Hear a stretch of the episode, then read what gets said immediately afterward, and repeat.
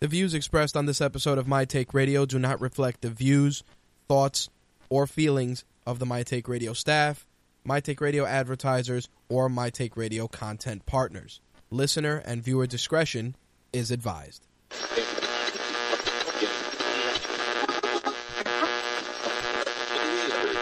This coverage is live and uncensored, so if you have any small children present, you may want to have them leave the room.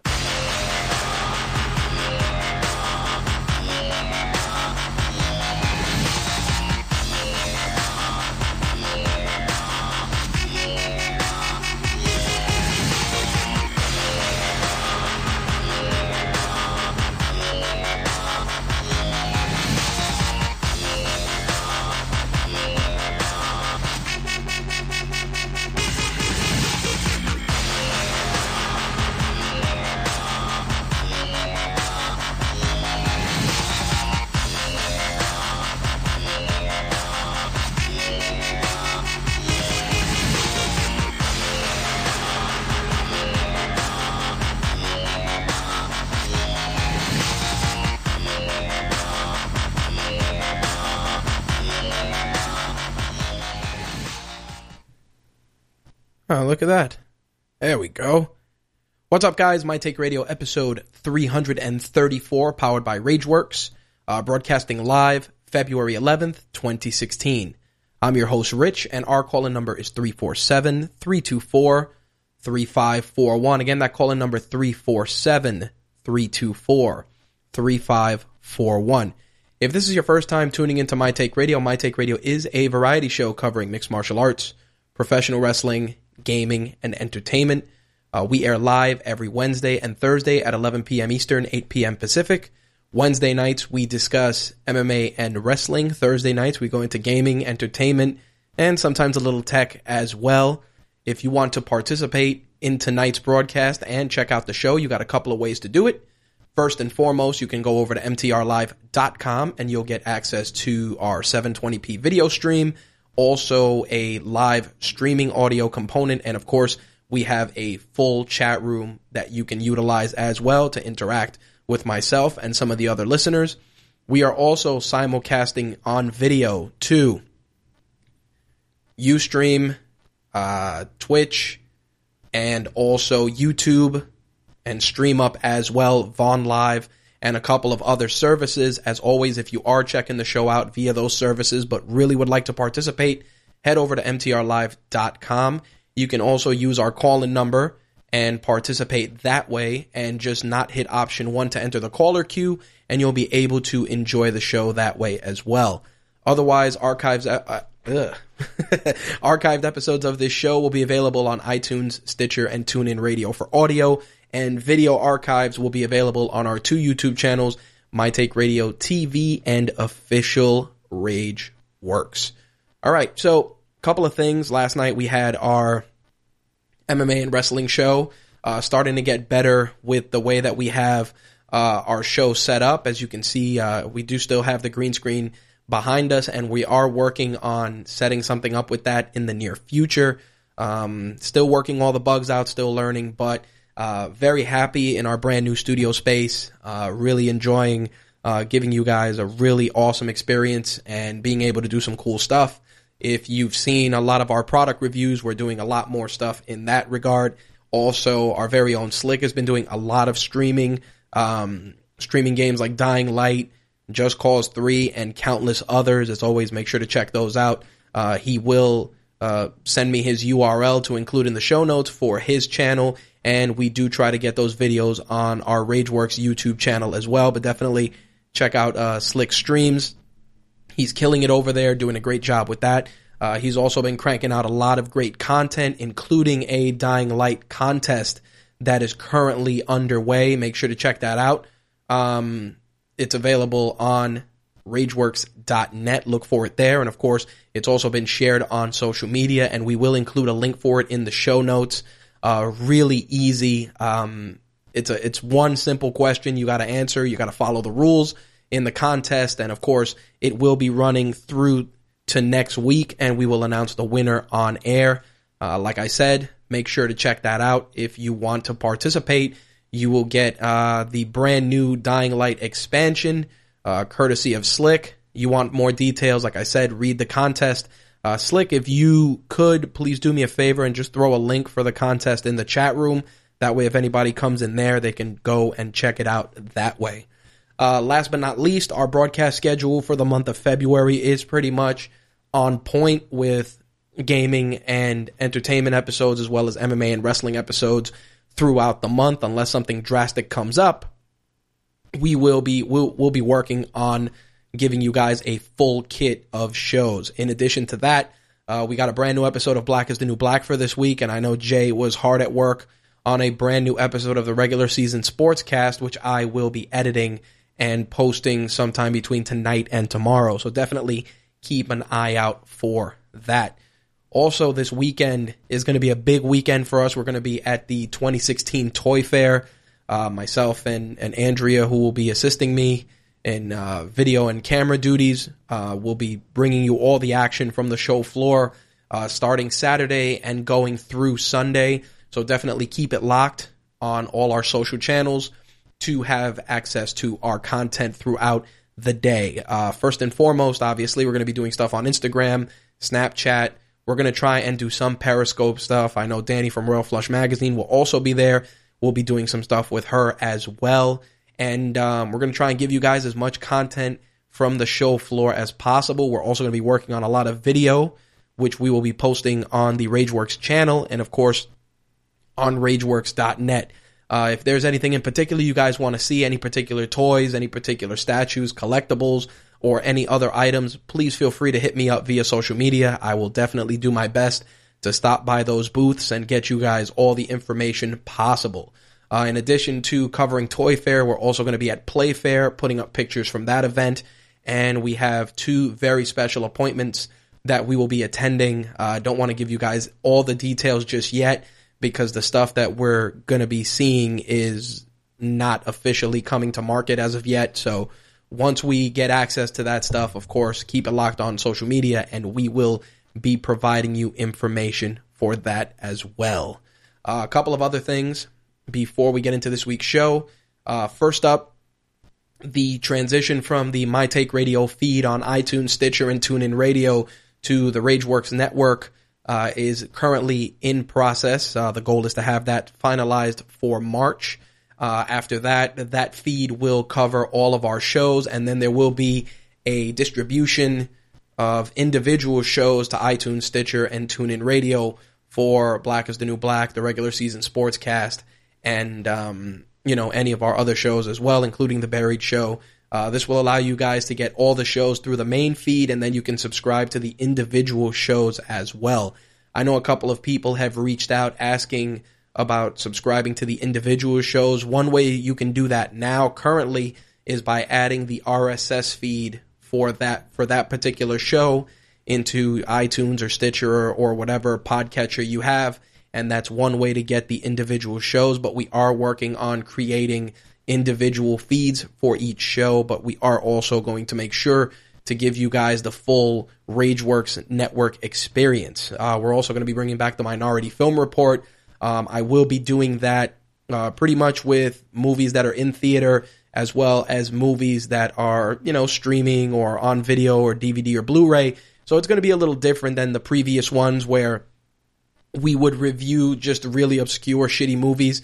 Uh, one of the reasons why I want to do that is because I love writing reviews for you guys, especially when it comes to movies. But I also feel that I can get uh, something out quicker if I just come sit in front of the microphone and break down the highs, the lows, and why you should or shouldn't see the movie. Uh, the goal is to probably make it about 30 minutes. Um, figuring maybe we're gonna, I'm gonna crack it open with Deadpool, which I'm hoping to go see tomorrow. Um, and we're gonna definitely go that route going forward. I want to bring back the Minority Film Report. I know a lot of people really enjoyed it. And um, Slick just asked, asked if once in a while we still have obscure, shitty movies, and that is a definitive yes. I think that, you know, that's one of the things that we really enjoyed, and it's definitely something I want to do in the future. The only thing with that, as I said, is that we're going to try and do it on a more consistent basis. So I'm going to try and do it um, at least twice a month, depending on the movies. If I don't do two movies that are in theater. Maybe I'll do one movie that's in theater and either a movie I've rented or a Blu-ray. It's gonna it's gonna vary depending on the medium. Um, if I'm reviewing a Blu-ray, obviously it's not just gonna be a review of the movie itself, but also the Blu-ray. And again, I'm looking to do it about 30 minutes or so. Um, you know, the way I figure it is, we're gonna have to probably do it in such a way where it can be utilized with both audio and video. So the goal is obviously to go in front of the microphone, record it, but I may try to do something for the YouTube channel as well. All right. So with that said, that's going to wrap up the housekeeping. Uh, make sure to check out Slick's contest. Uh, the link for that is in the chat room if you are listening to tonight's show. But we are going to get into this week's gaming news. I do want to kind of go on a little bit of a rant about something that happened in the gaming industry that really, really got under my skin. Uh, it bothered me quite a bit, and um, I'm definitely going to be discussing it. Also, we're going to obviously talk about the NPD numbers for the month of January. I'm definitely bringing Slick in for that, and um, I'm also going to bring in Slick after I finish my, you know, my slight rant monologue to get the gaming segment popping. Uh, with that, of course, we're going to go into the entertainment segment, and we're going to try and keep it like I've been saying, at 90 minutes. So if anything gets left off the plate, it's only because we want to keep things running smoothly. So with that said, let us get into this week's gaming news, shall we?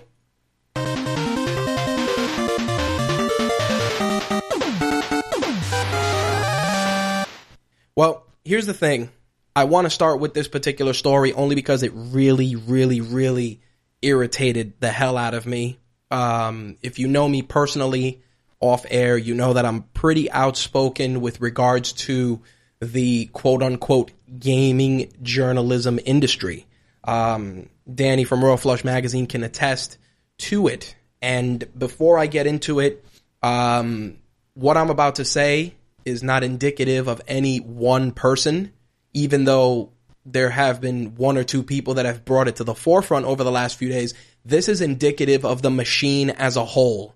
And yeah, there was one person who I'm going to address in that, but at the end of the day, it's the overall machine that is a problem. And I'm going to start off with what led me to go on this crazy tangent uh, earlier this week. So, many of you know that when you start writing uh, game reviews or running a website or whatever the case may be, yeah, you're doing it because you enjoy the games and you want to get your opinions out there. But at the end of the day, there's a part of you that either wants to parlay that into a full time career or an opportunity with a with a high profile website, or who knows, maybe you want to take what you're doing and make it your own business and run it as your own brand.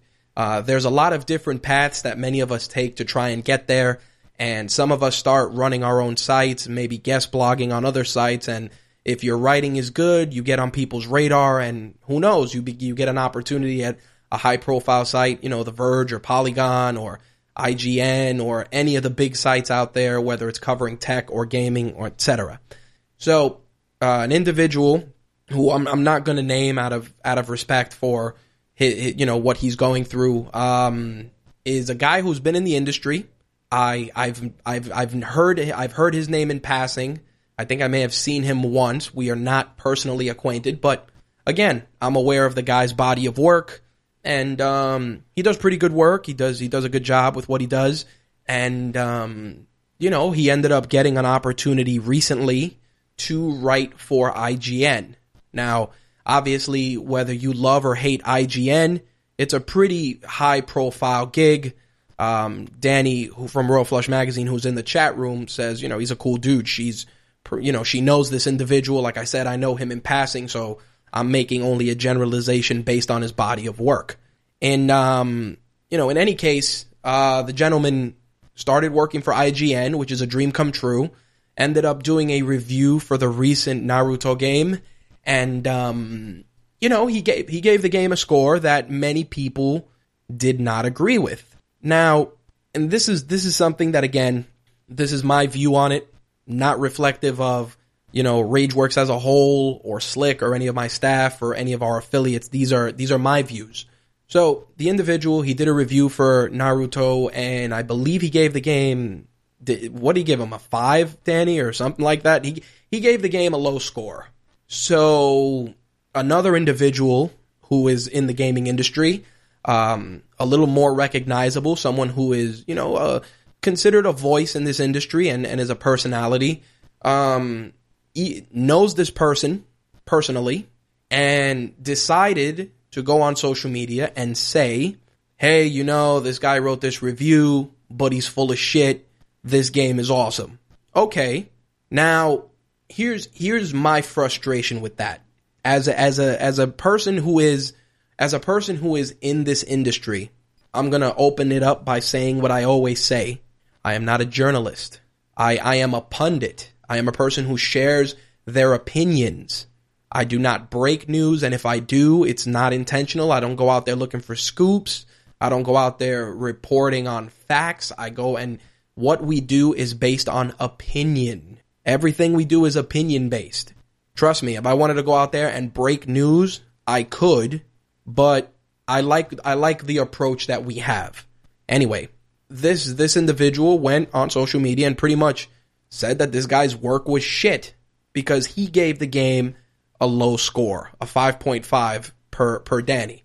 And um, this is why I why I got incredibly angry. Uh, we come into this industry, most of us, with the expectation of possibly turning it into something great. And a lot of people that have been voices in this industry, they talk about unity and we all got to work together and we all got to stick together and we got to do this for the, for the growth of the industry, blah, blah, blah.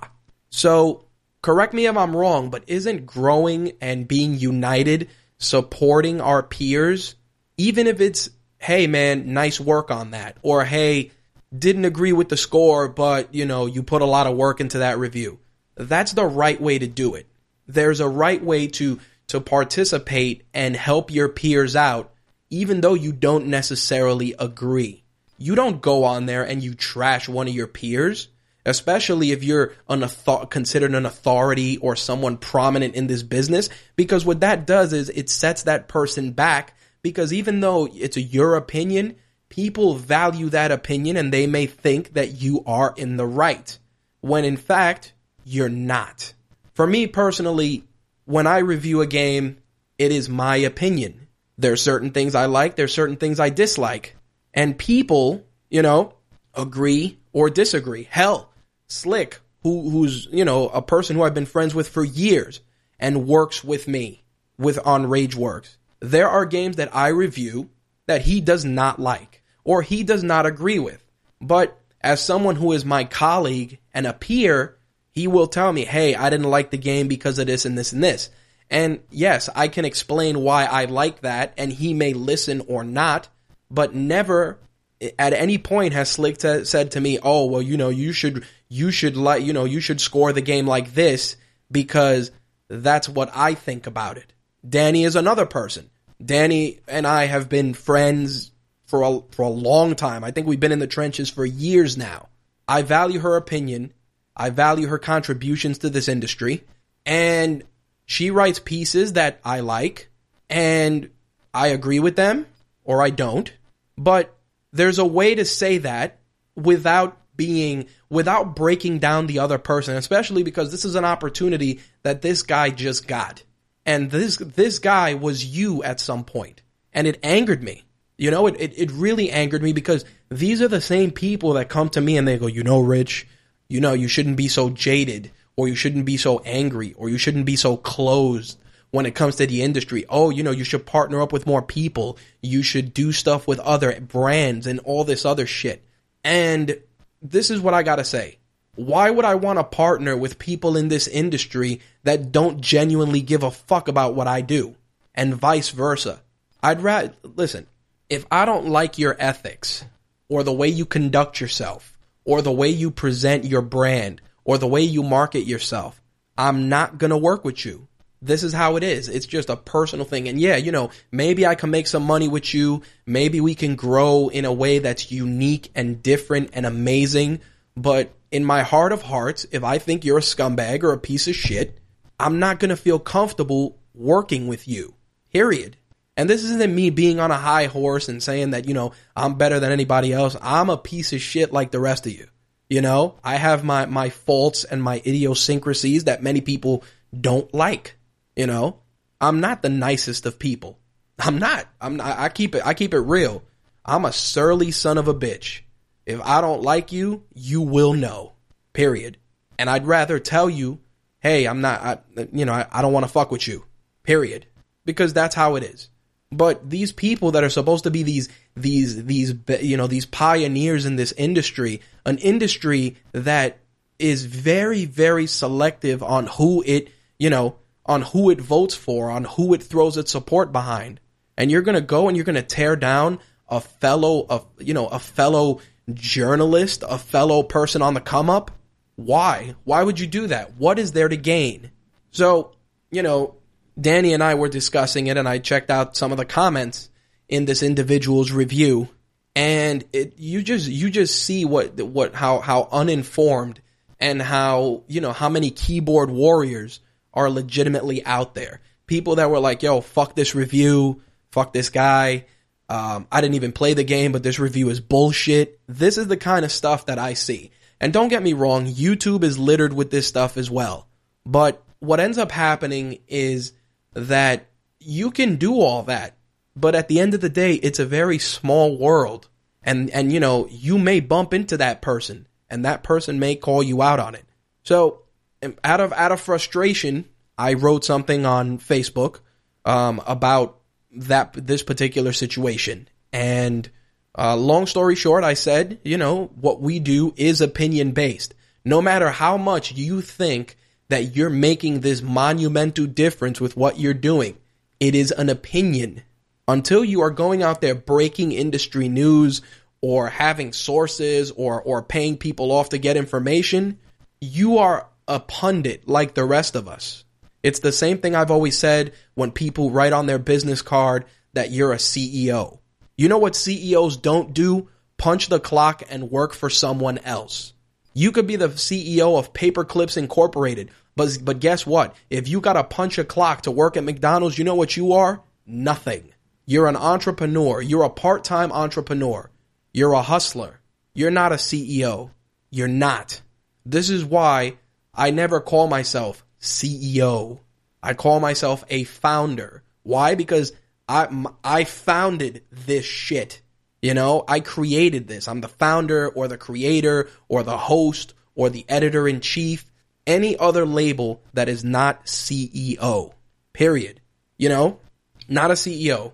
And and and I hate seeing that because I was friends with a guy that worked in my in my daytime job and um he says to me and and this guy I consider him a mentor. And we were talking, and I was like, "Hey, man, I'm working on this project, which at the time was RageWorks." And um, I'm like, "Listen, this is what I'm gonna do." Da da da da. And he told me, he goes, "Listen, do me a favor. If you're gonna do this, you know, until you get until you incorporate your business and you're making money for yourself." He's like, you know, don't don't put CEO on your card. And I said, "Why? Why? Why not?" And he goes, "Because." the people that are CEOs laugh at that shit. Like if if somebody can't set a meeting with you because you have a real job, you're not a CEO. You know? And it, and it's and it's a late and it's an insult to the people that have busted their ass to become that to call yourself that. I'm sorry, but that's that's where I stand. Let you got to call a spade a spade. Don't use false labels. You, oh, I'm a journalist. Really? Were you in fucking Bosnia? Were you were you behind enemy lines when ISIS was was killing people? Because that's what journalists do. They report on shit that's going on. They don't copy and paste the the the press releases that you that are sent to them by PR. They don't do that. They don't. They don't they don't they don't do any of that shit. You know? Unless you have a, an accredited press badge or you're out there reporting on the news you're you're a, a pundit. You're an, a person with an opinion. That's what you are. Let me give you an example. Uh, the guy that runs Heroic Hollywood, um, El Mayimbe is his is his nickname. This guy can call himself a journalist and nobody can say shit. You want to know why?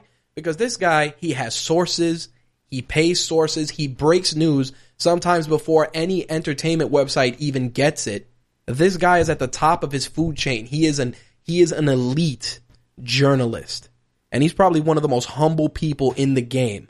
Look him up, punch up Heroic Hollywood, and you'll see what I'm talking about. When this guy goes on there in Mayimbe, when he goes on there on Periscope or whatever, and he's talking about all these different news stories, and you know, directors are like, yo, fuck that guy. How do you get that information? That's what journalists do. That's what they do. They report on shit. They break stories. You think that by copying the press release that Rocket League is coming out on Xbox One in a couple of weeks, you're breaking news? Did you get that from the developers? No.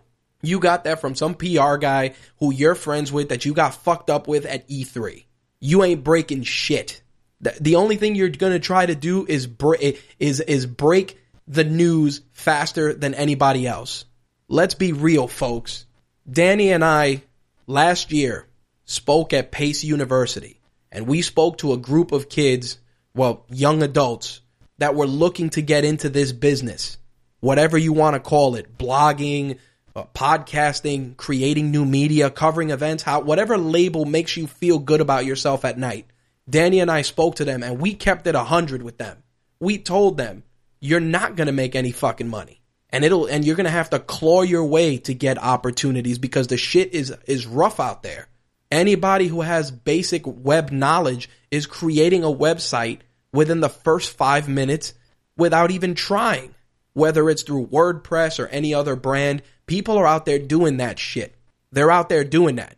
Nobody nobody gives a shit about what you say. And that's what I ha- that's what I have to tell people all the time.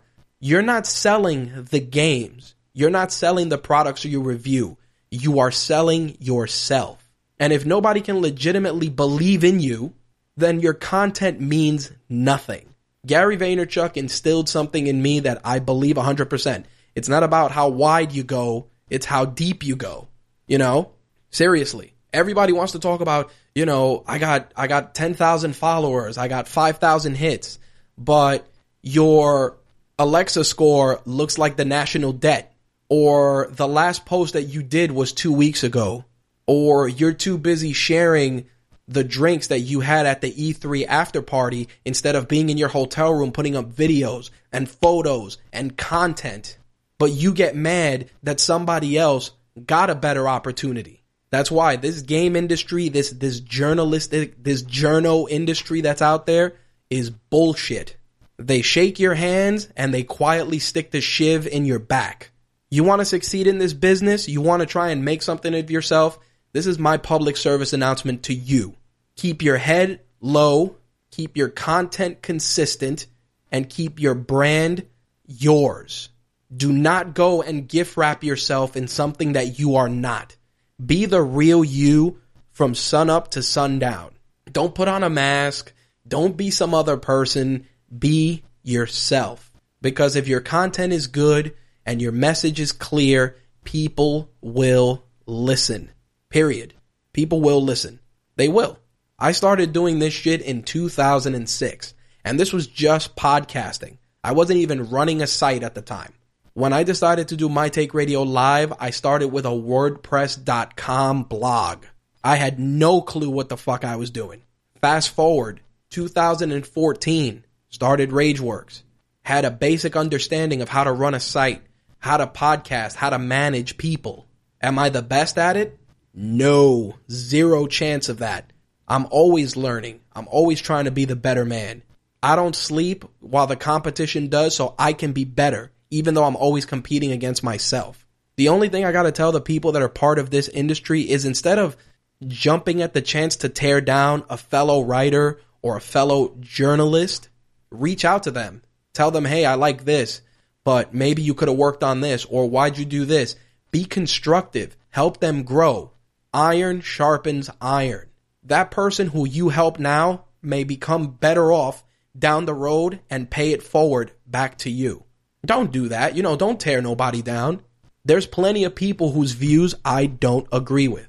There's plenty of people who I don't like how they present themselves. You know what I don't do? I don't fuck with them. That's it. Simple as that. If I'm if I don't sit here and listen to your bullshit, the people that genuinely give a shit are going to be happy for any triumph that you have. not be ready to jump at the chance to shoot you in the fucking face. That's it. And that's that's where I stand. That's that's my take on matters. Um I made the post that I wrote on Facebook public. Uh, I know some of you guys that have listened to the show have reached out um, and are starting to follow me on Facebook. You're welcome to read the post. You're welcome to share your two cents. Um, if you're a journalist in this business and you disagree with what I said, or you feel that you're being attacked, 347 324 3541 is the number. You're welcome to call it any Wednesday or Thursday at 11 p.m. Eastern, and I will gladly address it with you. If you want to do a face to face, you can find me at an industry event, not the ones that involve the free booze, that the ones that require work. That's where the fuck I'll be. And you could come see me. I'll, I'll, I'll gladly address the issues with you, whoever it may be, in person. Not, not in person hitting you over the head with a steel chair, but in person in the sense of why you're full of shit and why you shouldn't do what you do. That's it. Anyway, with that said, I'm going to get off my soapbox and switch gears and jump into some better stuff. I know that Slick had actually posted uh, some gameplay from the uh, Hitman beta, and I noticed that a lot of people on YouTube were very vocal, and I want to bring Slick in not only to uh, talk to him about that, but we're also going to get into the gaming news of the week. And of course, we are going to talk some entertainment as well. Let me see if Slick is in there so I can bring him in and we can get this party started. Mr. Slick. What's good, man? What's going on, brother? How are you? I'm chilling here. I was I was laughing at some of the things you said just because it's all truth, but it's still funny some of it. As you can see, I'm I'm fired the fuck up. Yeah, I mean, just going off of what you said, not to drag it out, but like I said in the chat, it's like you don't you don't bring somebody down to use them as a stepping stone. You, Yep. Like you gotta you gotta bring yourself up. Forget what other people say, whether you agree with it or not. They're not doing unless they're part of your team. They're not doing anything for you. So Nope. Leave them alone. Yep, let them let them live, man. You may not agree with what they say, but hey, you could just as easily message them or be like, "Hey, why'd you score it like that? Listen, I played the game. I felt the game was like this. Hey, you want to chop it up real quick and see maybe, you know, maybe I'm missing something or maybe you're missing something." That's how you do it. That's how you create dialogue. How many times do you write stuff and I reach out to you and I go, "Hey, man, you know, I noticed this, this, and this," and you'll give me a rationale and I'll be like, "All right, cool," you know, like that's how you do things. That's that's how this is. This is how the shit works. But you know, uh, you know, you become a voice in the industry and you forget what the fuck got you there in the first place. And you know what that was? Hustling, being on the grind, you know, reviewing reviewing shitty games, reviewing terrible products, making them try to look good, building relationships, shaking hands, handing out business cards, listening, being active in your industry.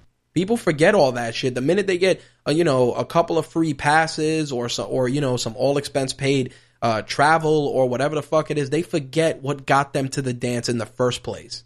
And I can't do that. You do you uh, hell? You know that better than anybody. How hard is it? Was it in the very very early beginnings to to to be able to review games on a consistent basis? I mean, it's still difficult, but you know how hard it was. just to give people an idea of what you're talking about right now, I'll, I'm gonna break something down from from like the first game I ever got that you know that I put in work for to get Yep. till the the infamous now Hitman beta. it's like you gotta write to these people Yep. and politely, of course, and professionally, professionally, but basically beg them, listen, I do this, this, and this. Can I please have a copy of the game so I can review it? Yep. basically what you're saying to these people is, I want to give you publicity, whether it's good or bad. Publicity is publicity, That's right. but I'm working for you in a sense. So please give me a copy of this game because I'm reviewing a ton of games and I can't keep, you know, tossing out 60 bucks a clip to do it Yep. because we're not incorporated and I can't write that shit off Right. that's essentially what you know what I'm saying to these people. But you know, you write to them, and some of them will say we'll put you on the list. Some of them will not even write back to you at all, and then some of them will say, you know, here's a code, or you might just get a game in in the mail one day, and some of them will say we weren't able to fulfill your request. I love those, even though they're they're rejections, because I love the fact that somebody took the time to respond to me Yep. because you know it is business, but I'm all about, you know, manners and shit. So even if you send me a rejection, I appreciate those. And I write back to them and I say thank you for even considering me. That's right. But like I think the first time I wrote was back in 2014 and I think one of the first games I got was maybe the um the PS4 version of Grand Theft Auto 5. Right. I mean, we've gotten other games. But a lot of the, the the smaller games that we've got were through you directly, Yep. and I just I just did the work. But it's like people are were on on my YouTube channel saying, "Well, how did you get this beta? The beta doesn't come out till Friday." That's right. Or, how are you not breaking a non-disclosure agreement? And I'm thinking to myself, just because you know, You I'm always have to interact. I don't want to be an asshole to these.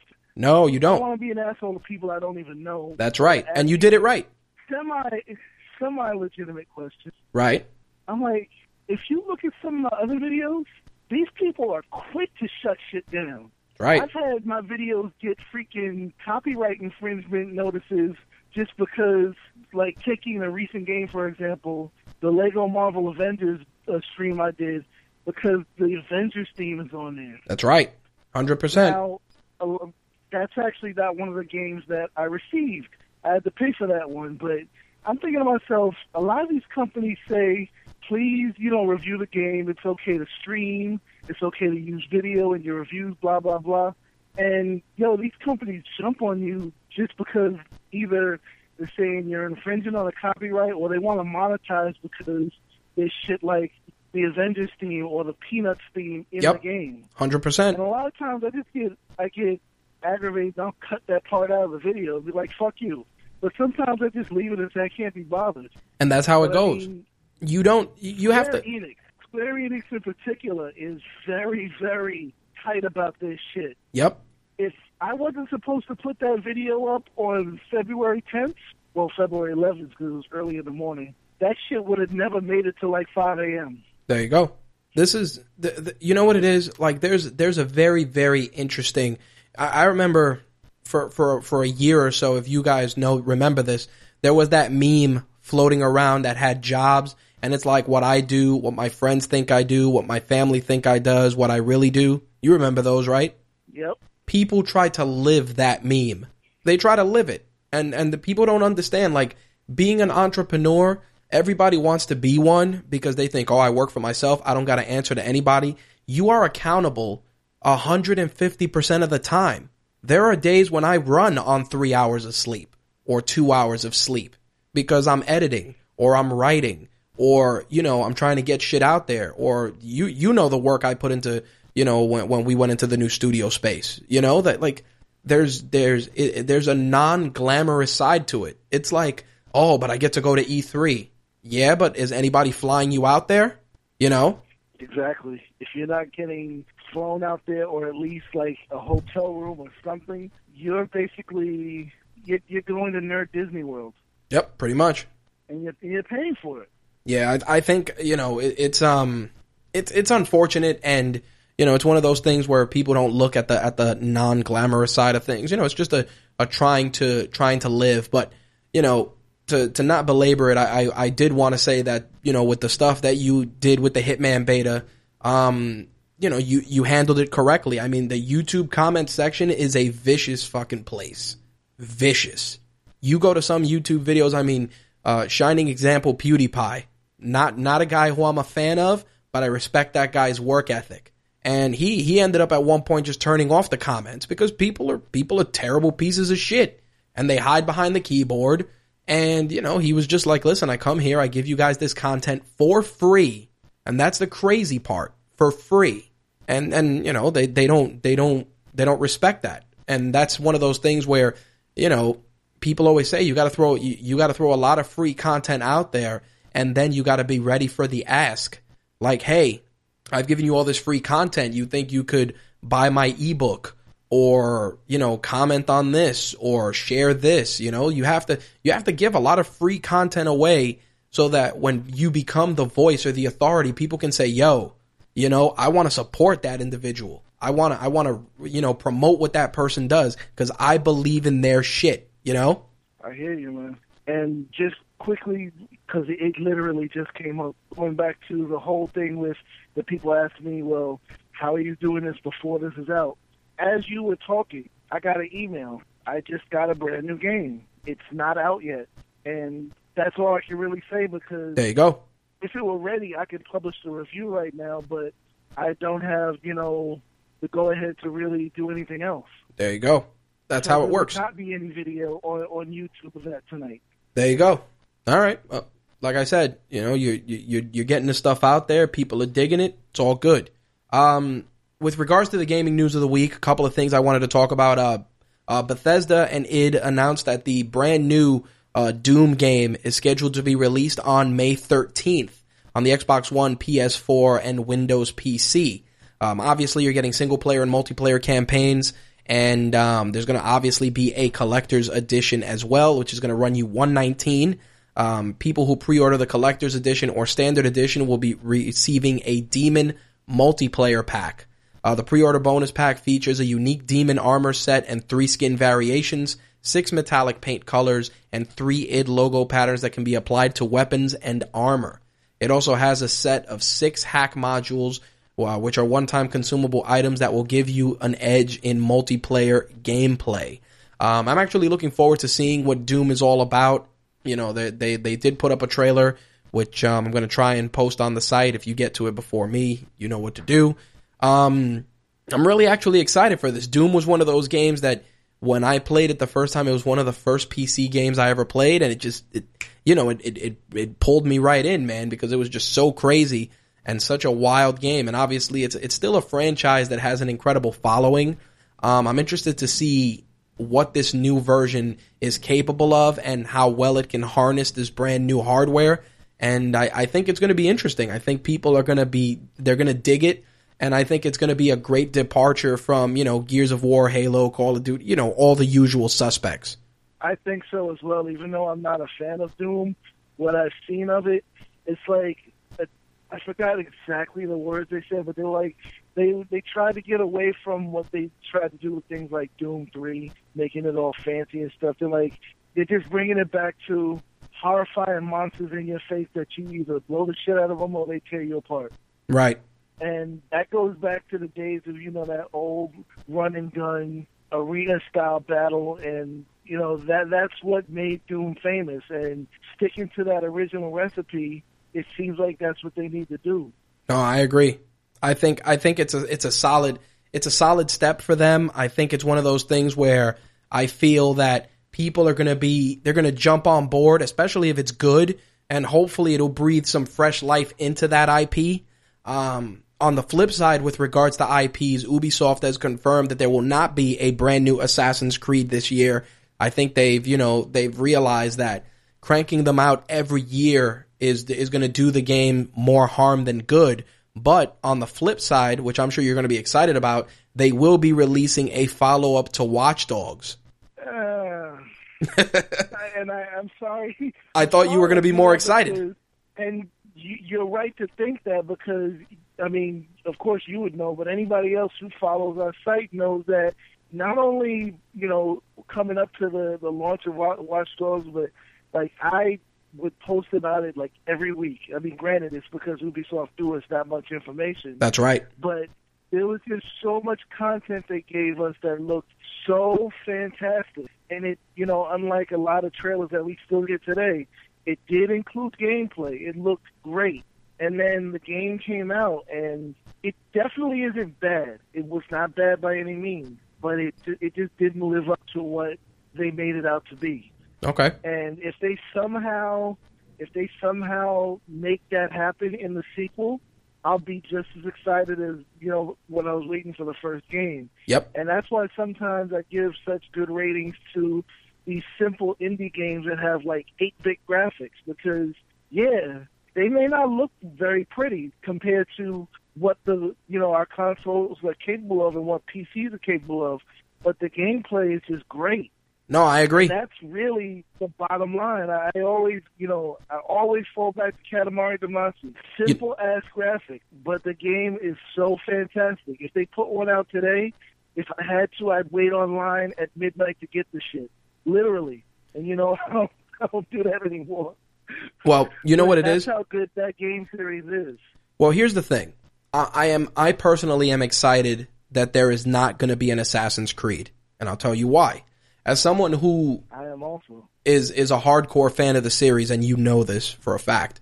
Um, you know, each game progressively had more and more issues that made the gameplay incredibly difficult to enjoy. I mean, Assassin's Creed Unity was fucking broken, broken when it came to market to the point where they had to give you the season pass for free because they realized how how much they fucked up.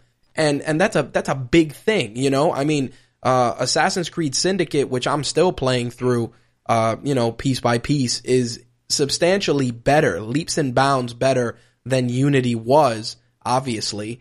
But I felt that the story was still a little bit thin.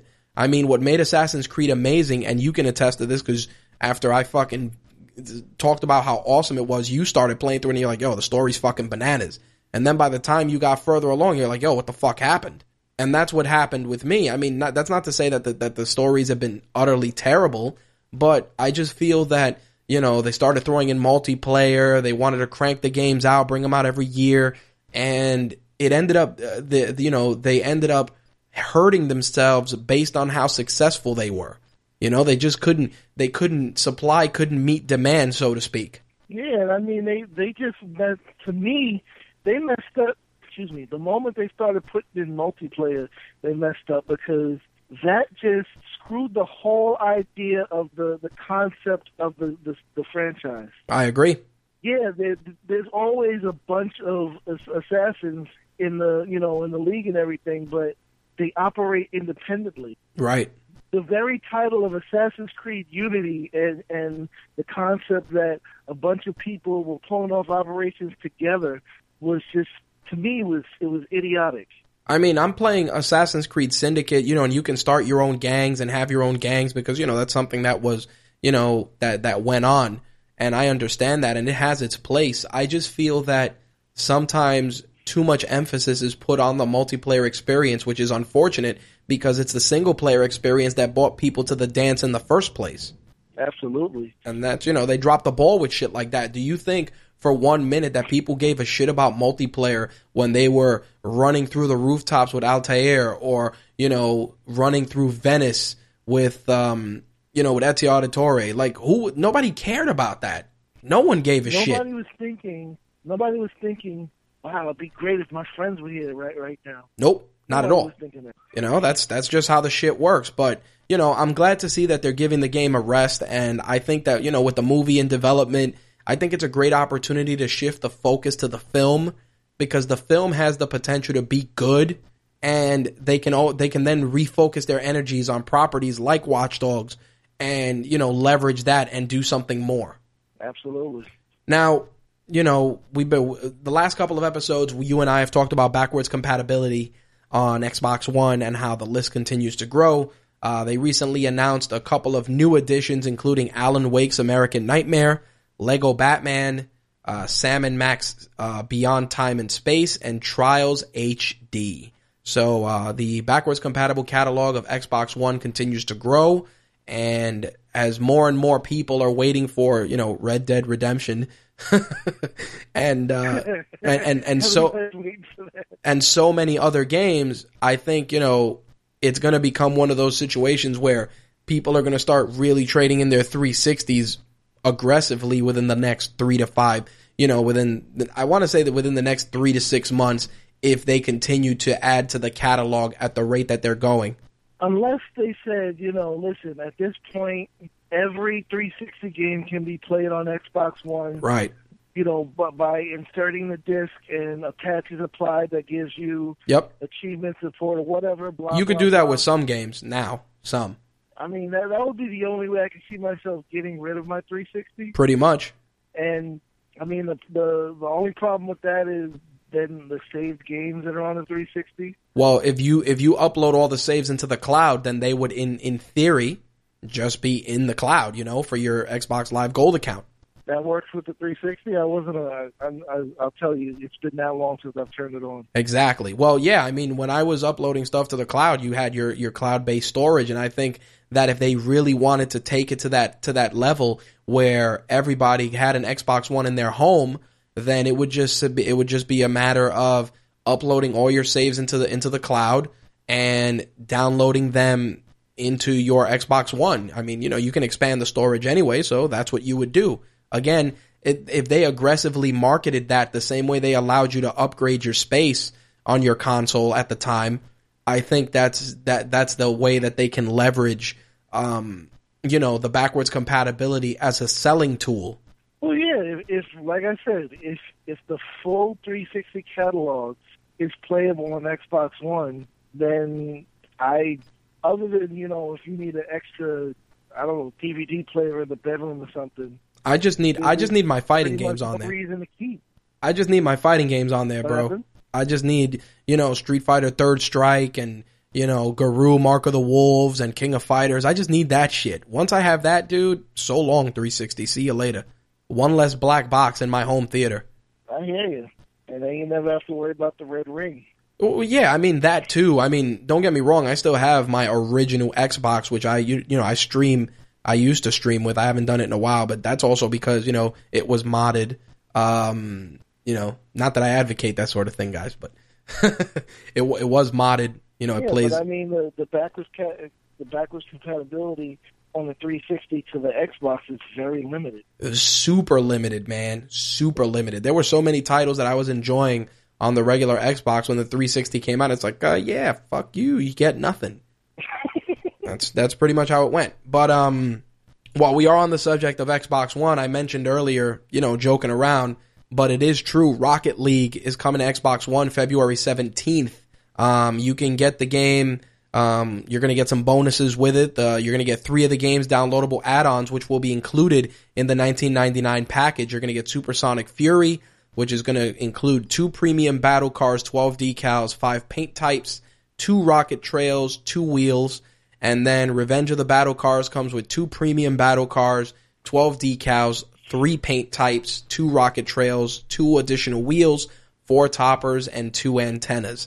Lastly, you're going to get Chaos Run. That also comes with two premium battle cars, 12 decals, two wheels, two rocket trails, three toppers, three antennas, and it also you're going to get exclusive console uh, console exclusive cars, including the Armadillo from Gears of War and the Hogsticker Warthog variant from Halo.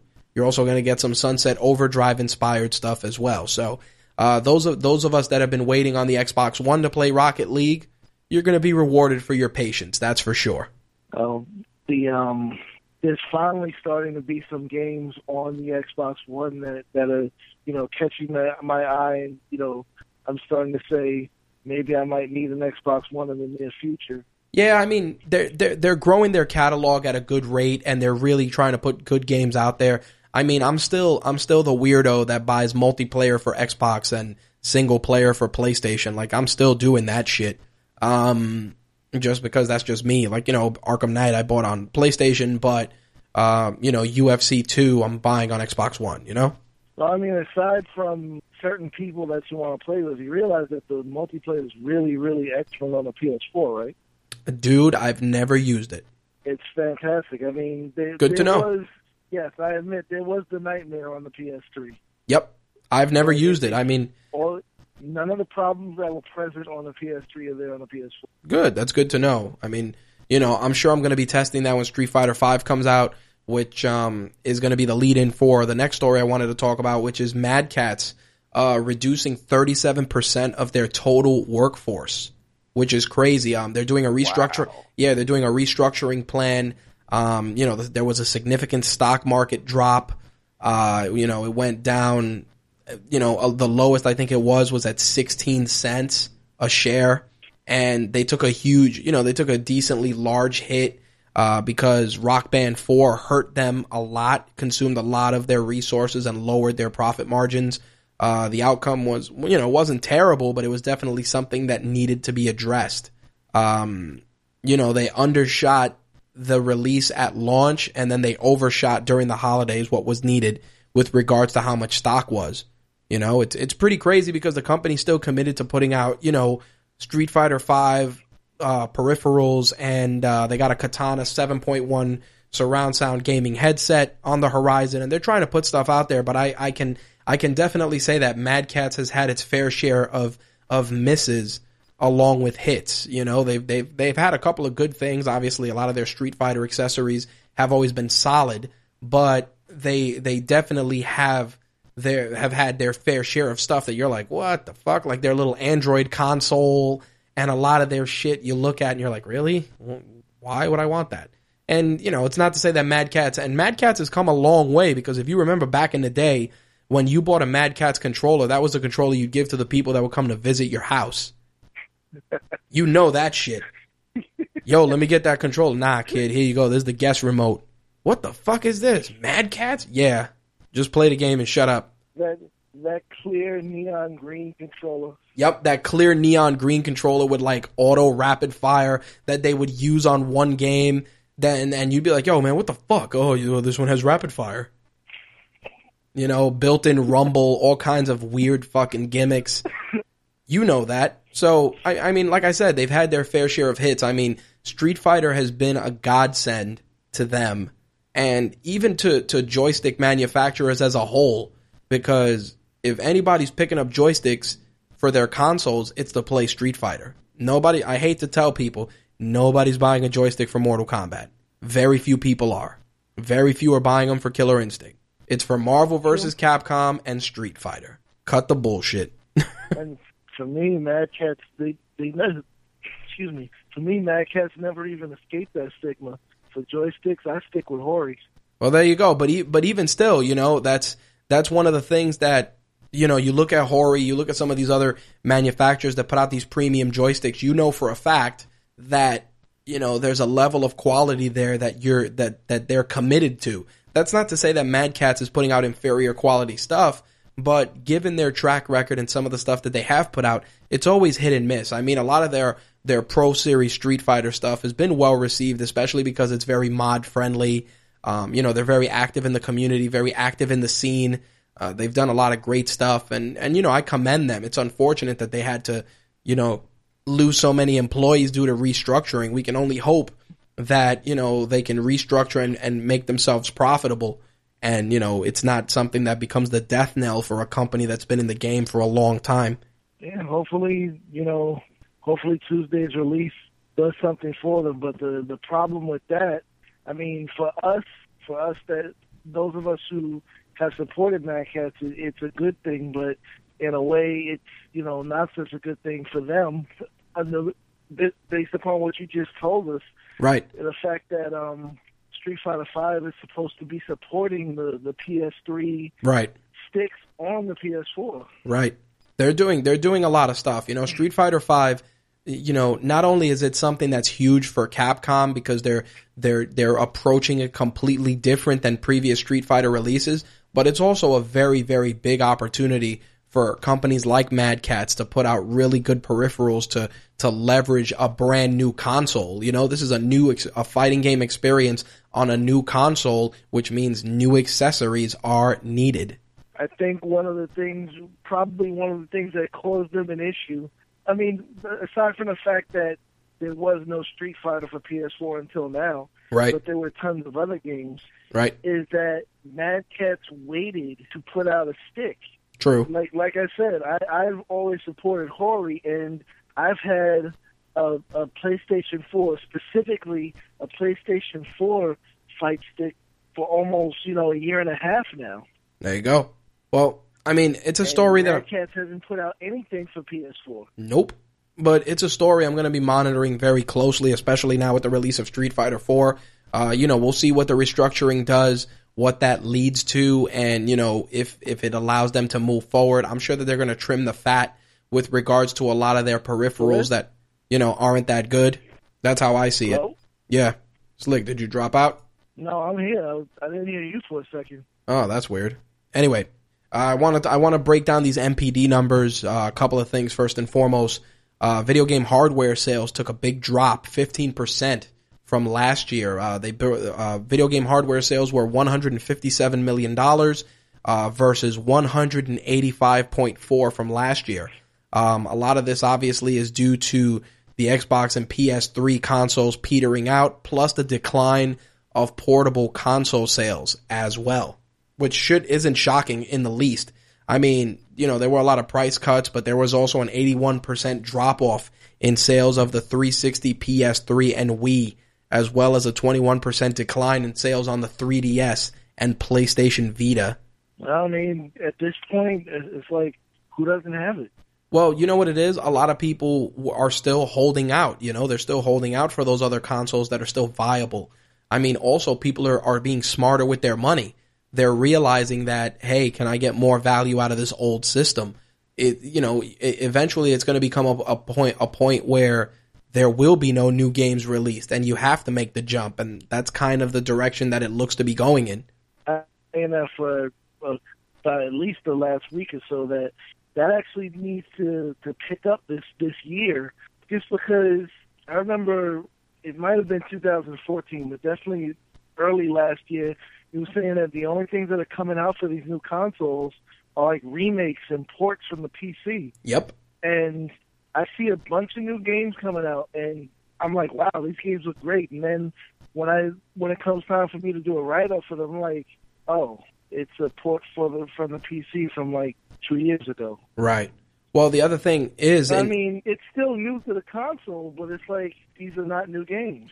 Well, in terms of game sales, there was a drop too. Um, you know, two hundred and twelve million dollars, which is a ten percent year over year decrease from two hundred and thirty five point six million dollars. I mean, you know, it, it, again, we're becoming smarter consumers. People are being more selective. There's more sales. Uh, there's more aggressive sales. You know, the buy two get one freeze. Uh, you know, there, there's a lot of stuff going on that's definitely eating that up. Uh, with regards to peripherals, the only things that are taking off, obviously, are Disney Infinity and Amiibo figures, which were, you know, which increased uh, peripheral revenue 15%, um, you know, from 206 million to 235.5 million in 2016. Obviously, we know that the Amiibo and Disney Infinity presence is very, very aggressive. You know what I think part of it is? Right. Go ahead. The the Gen Wires, they're they're starting to, and it's going to sound bad no matter how I say it. I'm just going to say it. They're starting to exit that stupid phase. like I mean, we've been in that that you know money conscious phase for a while now because you know we're Gen X. Right. But you know, you think about when you were like between say 17 and you know, maybe up to like 28. You just bought a game because the shit was coming out. You just ran out and bought it the day it came out. That's right. Now we wait for sales. We wait. We wait for to buy two get one free. We wait for that that Best Buy or Target sale of this week. There's twenty dollars off of that game because we saw the game and yeah, we want to play it, but we don't want to pay sixty dollars for it. We've no, been I agree. doing that. That no. that younger generation have been running out and buying shit you know, the day it comes out, no matter what, and pre-ordering left and right. And now they're starting to get older, and they're starting to say, you know, now that I think about it, either I could do better things with my money, or this game, yeah, I want to play it, but it's not worth sixty bucks, so I'm going to wait a while. I agree.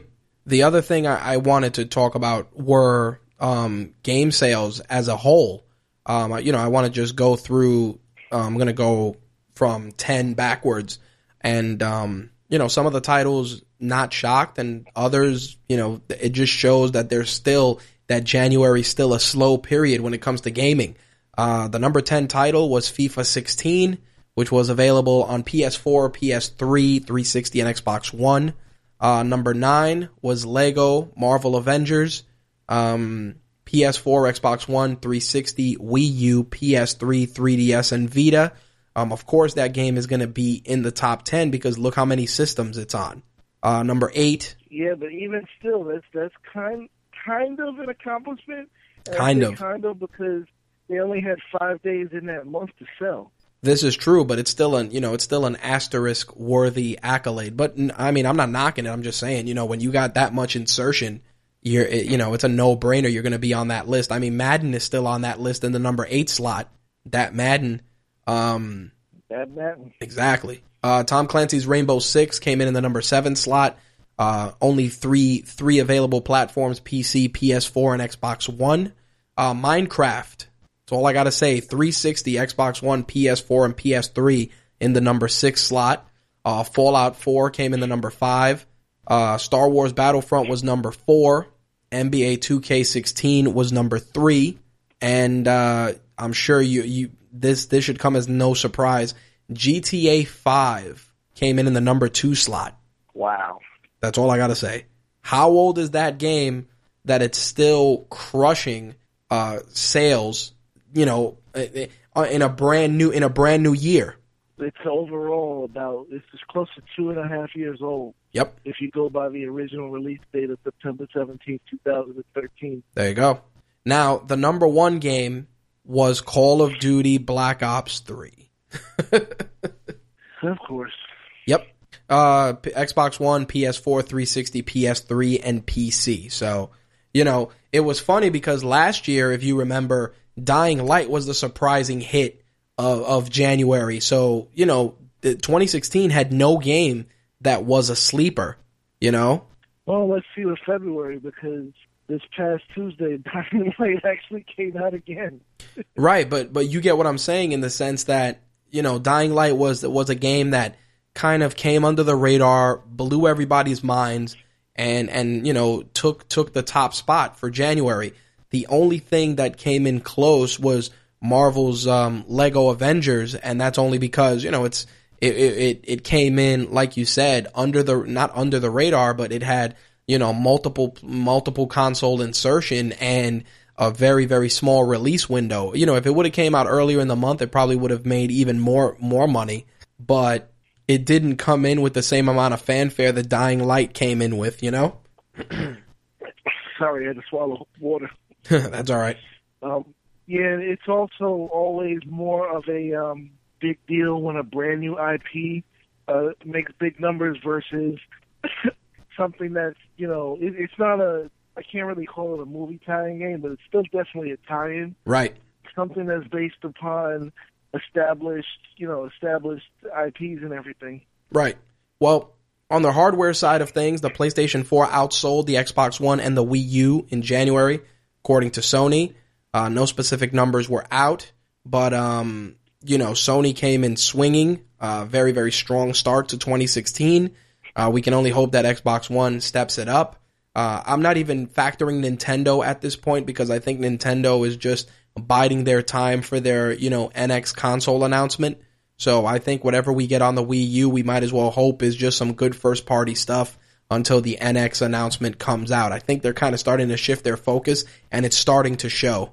Mm, I can only hope that if they really are going to bring out the new console this year, which I don't really think they are. No, I don't think that, so either. Um, I, I, you know, I just hope that hope the best because no, they're not the original game console, but they're the one that that a lot of us really grew up with. So right everybody is always saying, "Oh, Nintendo's dead." No, Nintendo's not dead, and I don't want them to die. No, the, Nintendo's not dead, and it's never. It's not dying, but it's definitely stuck in very antiquated thinking, and I think that's a big factor. The antiquated thinking is definitely something to consider when it comes to Nintendo's success. Um, I really would like them. I don't think they're stuck in antiquated thinking either. I well, just think that because they try so hard to be different that that that's that's working against them. Well, the, to to your point, the reason I say that they're stuck in antiquated thinking is because they're not looking to it to embrace, uh, you know, the multiplayer gaming space. They're not looking to leverage and create a, a, a platform on par with an Xbox Live or you know a PlayStation Network. Uh, th- these are these are things that are going to help. You know, these are things that you're going to need to increase engagement. I mean, I understand that they're always going to put the, the, you know the children first, and they're going to try and safeguard the safety of kids with their consoles, and that's great. But you got to understand that the only reason that kids are the driving force is because they're making you, their parents buy the consoles for them. You got to make the consoles intriguing and engaging for the demographic that has, I don't know, the fucking money. I'm, I'm being honest. No, you, you are right with that though. It's like it's like, hey, buy this console. It's amazing. We want you to play it. All right, what can I play? Mario Golf. it's a hard well, sell, bro. It's a very hard sell. Well, aside from that, that is actually um, the last bit of news I had for uh, the gaming side of things this week. Is there anything else you wanted to add? Uh, No, um, I, it looks like we uh, will be getting some new streams out tomorrow, hopefully. But uh, the the the workload never never gets smaller. Hell no, dude. Who are you telling? But um, yeah, definitely. I'm, I'm also trying to check out Deadpool tomorrow, so I'll probably be doing a review for that over the weekend as well. There you go. All right, my friend. I appreciate the assist as always, and um, I will talk to you off air. All right, man. I'll talk to you later. All right, brother. Peace. Peace. All right, that was our very own Slick. Um, definitely check out the streams and his content on RageWorks.net. He's putting out a lot of great stuff. Uh, a lot of good reviews have come out over the last couple of days, courtesy of of his uh, labor intensive uh, approach to getting game reviews out. So definitely check them out.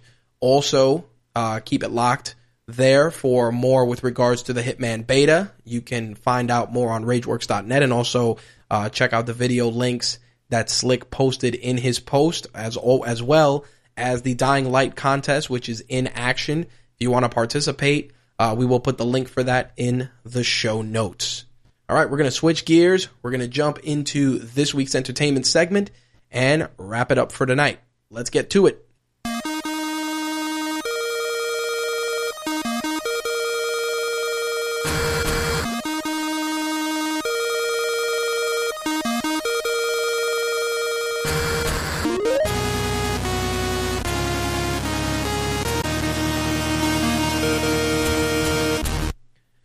So let's open things up with uh, some Orange is the New Black news.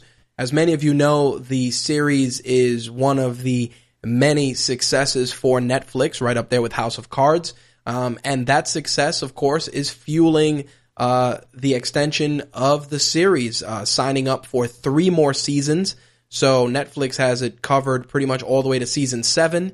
Uh, season four of the uh, critically acclaimed uh, women's prison series will be debuting on Netflix June 17th. So, uh, definitely big news if you are a fan of Orange is the New Black.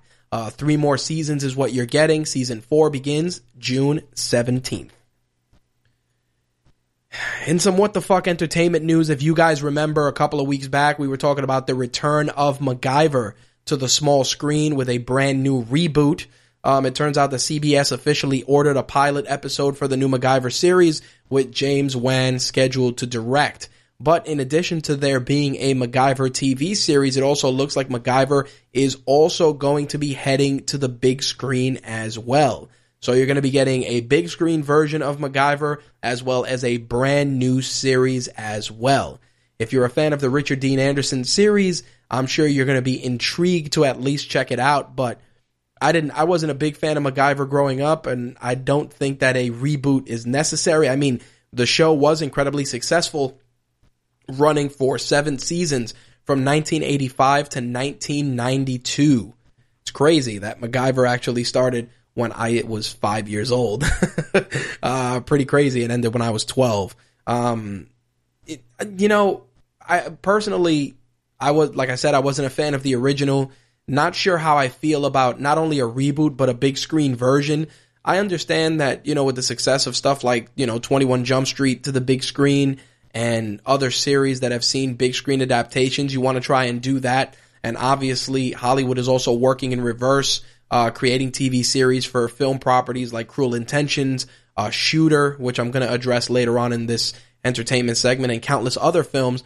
I can understand what they're doing, but I also feel that they're going a little too deep into the woodshed, uh, doing remakes of shows that, don't get me wrong, MacGyver was good, but it's, you know, it, it falls into that same, that same, uh, niche that like Murder She Wrote or, you know, some of those other long-standing series fell into, which was that people watched it because it was a safe bet.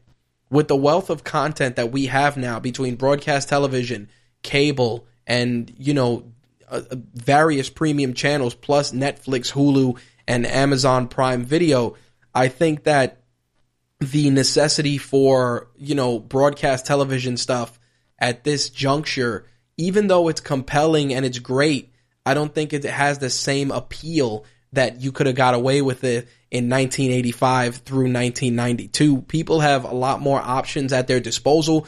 uh, you know, a lot of crazy things they can enjoy. Not only, like I said, all those services and channels, but also the fact that obviously you got YouTube as well that you compete with and other original programming on the on the web. So, um, you know, I'll probably watch the pilot just to see what it's all about, but I, I don't feel that it that it has the tools to be successful in this day and age. I mean, obviously I can be proven wrong, but that's where I stand on it.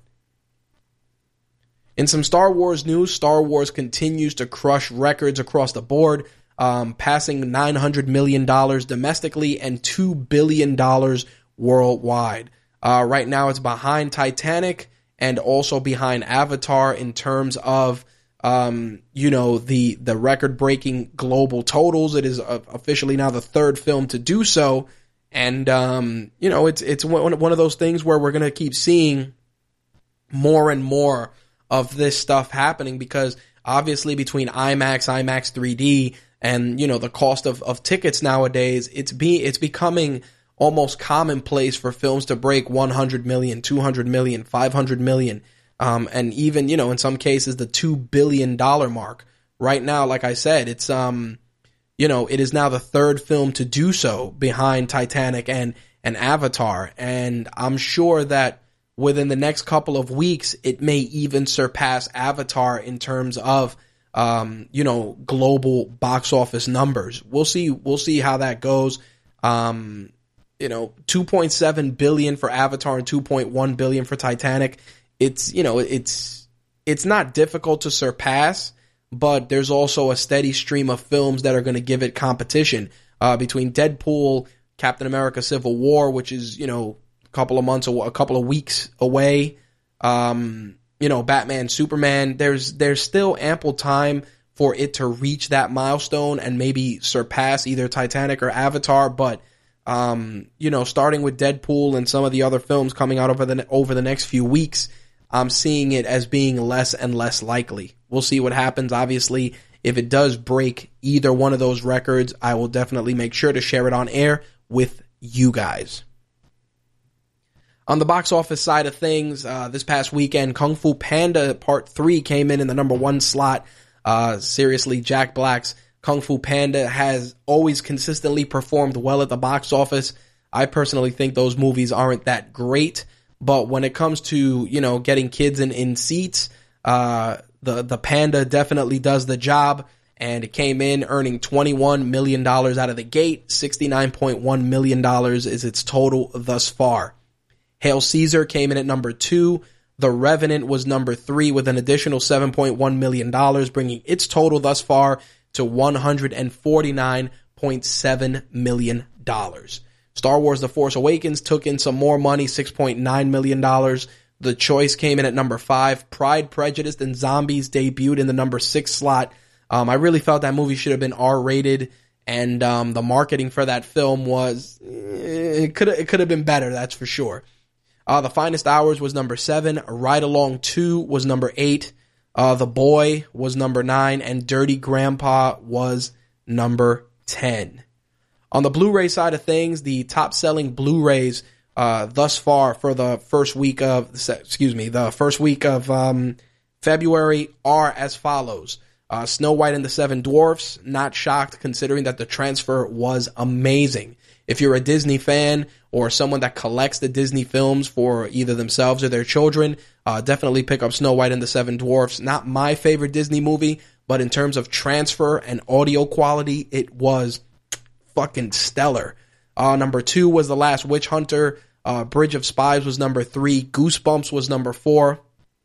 Batman Bad Blood was the number five top selling Blu ray. Uh, the Martian was number six. Straight Outta Compton was seven. Hotel Transylvania 2 was number 8. Evangelion Evangelion uh, was number 9 and Star Wars episodes uh, 4 through 6 were in the top 10 slot for some reason. Um Slick is telling me that the stream froze. I would refresh it just to see if it gets fixed. Um, hmm, interesting. That face is terrible, Slick. Jesus Christ. that is an awful face. Good lord. anyway, um, the 3D Blu-rays that sold uh, for the you know throughout the first week of February, uh, Ant Man 3D was number one. Age of Ultron 3D was number two. Which, oh, there goes uh, Blog Talk Radio dropping the ball. Ah, these guys are killing me. Hold on one second, guys. Let me see if I can uh, log back in. It's like I'm trying to finish the show, and Blog Talk Radio has to shit the bed. To start your show now, Since it appears you're calling back into a live show, we are reconnecting you now.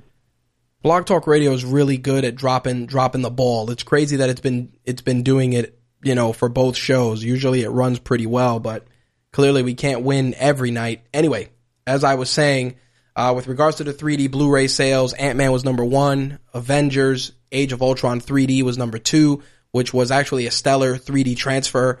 Uh, Everest 3D was number three. The Martian was number four, and Goosebumps was number five. Uh, the Martian uh, definitely was a solid transfer. It's on my list of movies to watch. I've heard nothing but good things. Um, just time hasn't been on my side to sit down and watch it, but I definitely want to check it out. Like I said, the transfer I've heard is tremendous, and the audio quality is out of this world. That's for sure.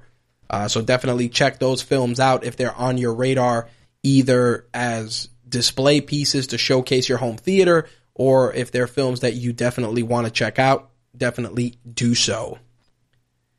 In some casting news, a- AMC's Preacher has Jackie Earle Haley repri- um, playing Odin Quincannon, uh, who is one of uh, the Preacher's villains in the books. I think that um, that casting is actually very good, and I'm looking forward to seeing AMC's interpretation of Preacher when it hits the airwaves. Um, of course, if you're not familiar with Preacher, it's a book.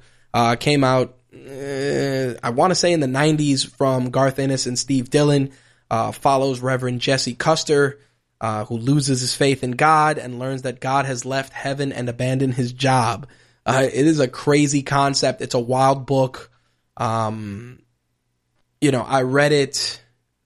Wow, I read I read a preacher graphic novel. I want to say maybe ten years ago, maybe probably about ten years ago, and I thought I thought it was definitely a um, a solid book, very enjoyable. Um, our friends at on Black is the New Black definitely uh, elaborated on the show a little further. Slick t- chimed in and told me that uh, they did a really good job with it and shared their thoughts on what needs to happen in the Preacher series. So definitely uh, check that out if you want to hear more.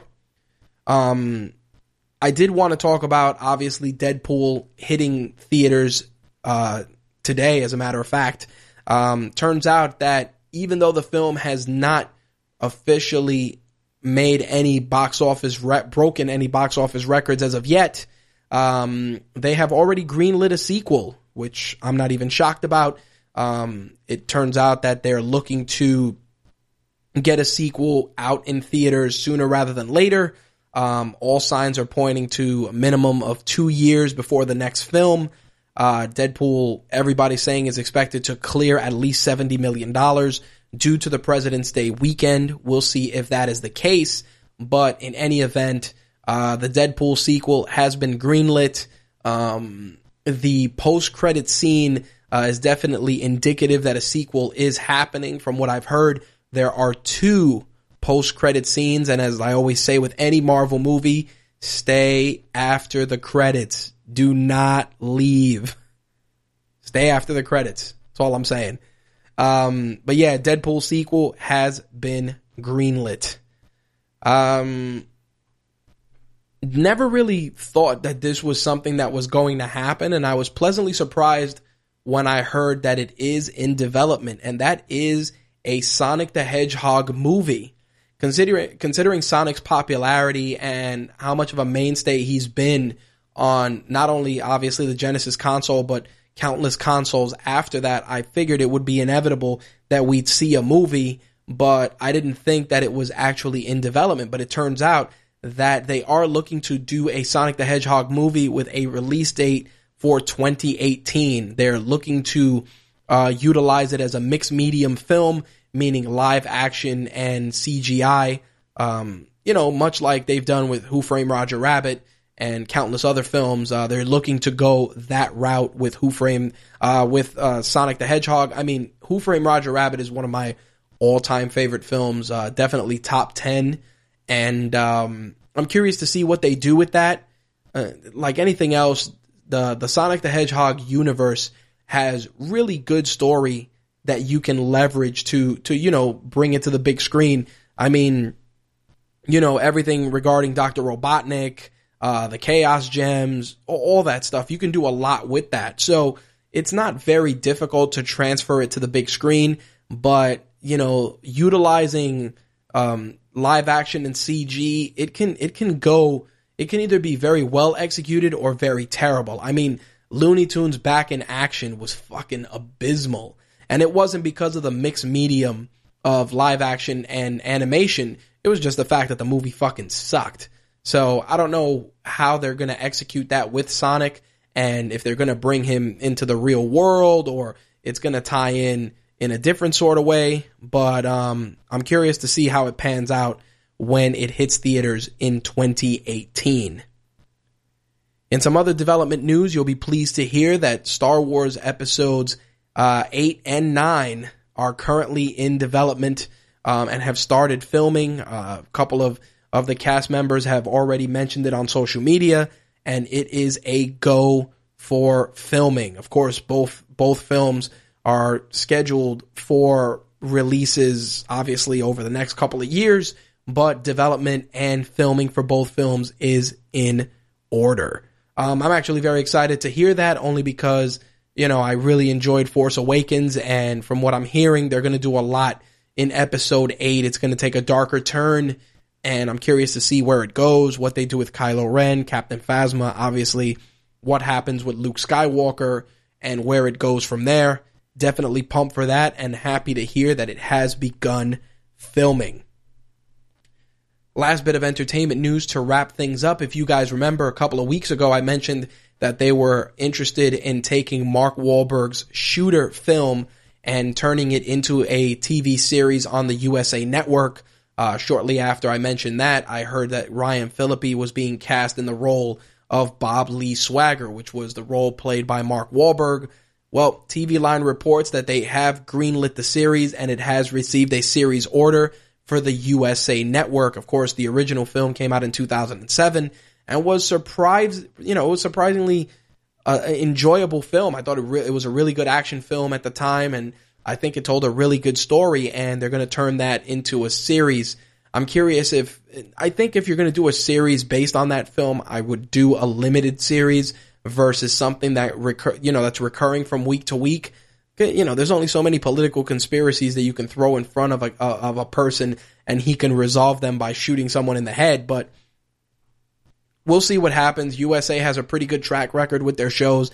I mean, you know, I've uh, shows like Burn Notice, uh, Mr. Robot, which is amazing, uh, Suits, which I'm currently watching. You know, USA definitely has a good track record with their series. So I'm definitely going to give it a shot. And of course, when I do, I will definitely be sharing my thoughts with you guys. Anyway, that's going to wrap up the entertainment news for the week, and it's going to wrap up the show as well. So, I've given you my take on gaming and entertainment. I would love to hear yours. Feel free to reach out via social media. You can find us on Twitter at rage underscore works or at my take radio. If you're on Facebook, facebook.com forward slash official Rageworks. You can also join the Rageworks Facebook group, interact with the Rage Rageworks staff and the rest of our listeners, and discuss a myriad of topics, including most of the stuff we discuss on air as well. We are also on Google Plus, Pinterest, uh, Instagram. Just look for Rageworks. We are on Snapchat as well. Look for Rageworks on Snapchat. And um, that's pretty much it with regards to social media. Unless something new comes out, we're pretty much on every major platform. Uh, keep it locked to those outlets during the weekend for our coverage of Toy Fair 2016. Uh, with regards to this episode and previous episodes of My Take Radio, audio versions are available on iTunes, Stitcher, TuneIn Radio, and of course on RageWorks.net. Video versions will be available on my Take Radio TV and official Rageworks on YouTube, both channels. um, HD video, and we're gonna have that up usually within 24 to 48 hours of broadcast. Right now, we are working on the MMA and wrestling edition, which should be up within a couple of hours. There is also going to be a brand new episode of Black is the New Black up the up late uploaded this weekend, and um, also an episode of the regular season sportscast. So keep an eye uh, out for those shows as well. Uh, we'll be back next week at 11 p.m. Eastern, 8 p.m. Pacific to discuss MMA and wrestling. I just found out that uh, UFC legend Kevin Randleman passed away. Um, Mortis actually shared that in the um, in the group. Very sad to hear. Uh, we'll be talking about Kevin Randleman's passing next week. Uh, a lot of great moments from from him as a fighter. Uh, some amazing slams and devastating fights, and we're definitely going to discuss that next week. And of course, we're going to get into the gaming and entertainment news of the week. I will share my thoughts on Deadpool. I'm sure Slick will. Uh, Slick will be doing that as well. But again, keep it locked to our social media outlets for our coverage of the 2016 Toy Fair. And make sure to check out this week's show on iTunes, Stitcher, and TuneIn Radio for audio, and look for it on YouTube. But as always, if you want the best My Take Radio experience, pick up the official My Take Radio app for $1.99 available for Android, iOS, and Windows devices. You'll be able to access uh, 96K stereo audio of the show, plus mobile wallpapers and other exclusive content. And of course, any of the stuff that we do for MTR behind the mic and beyond the mic, you will get first. Again, for Android, you can pick it up in the Amazon marketplace. For iOS, of course, you're heading to iTunes. And for Windows, you are heading to the Microsoft Store. On behalf of myself, Slick, and the rest of the MTR and Rageworks crew, I will see you guys next week. Peace. That's all, folks.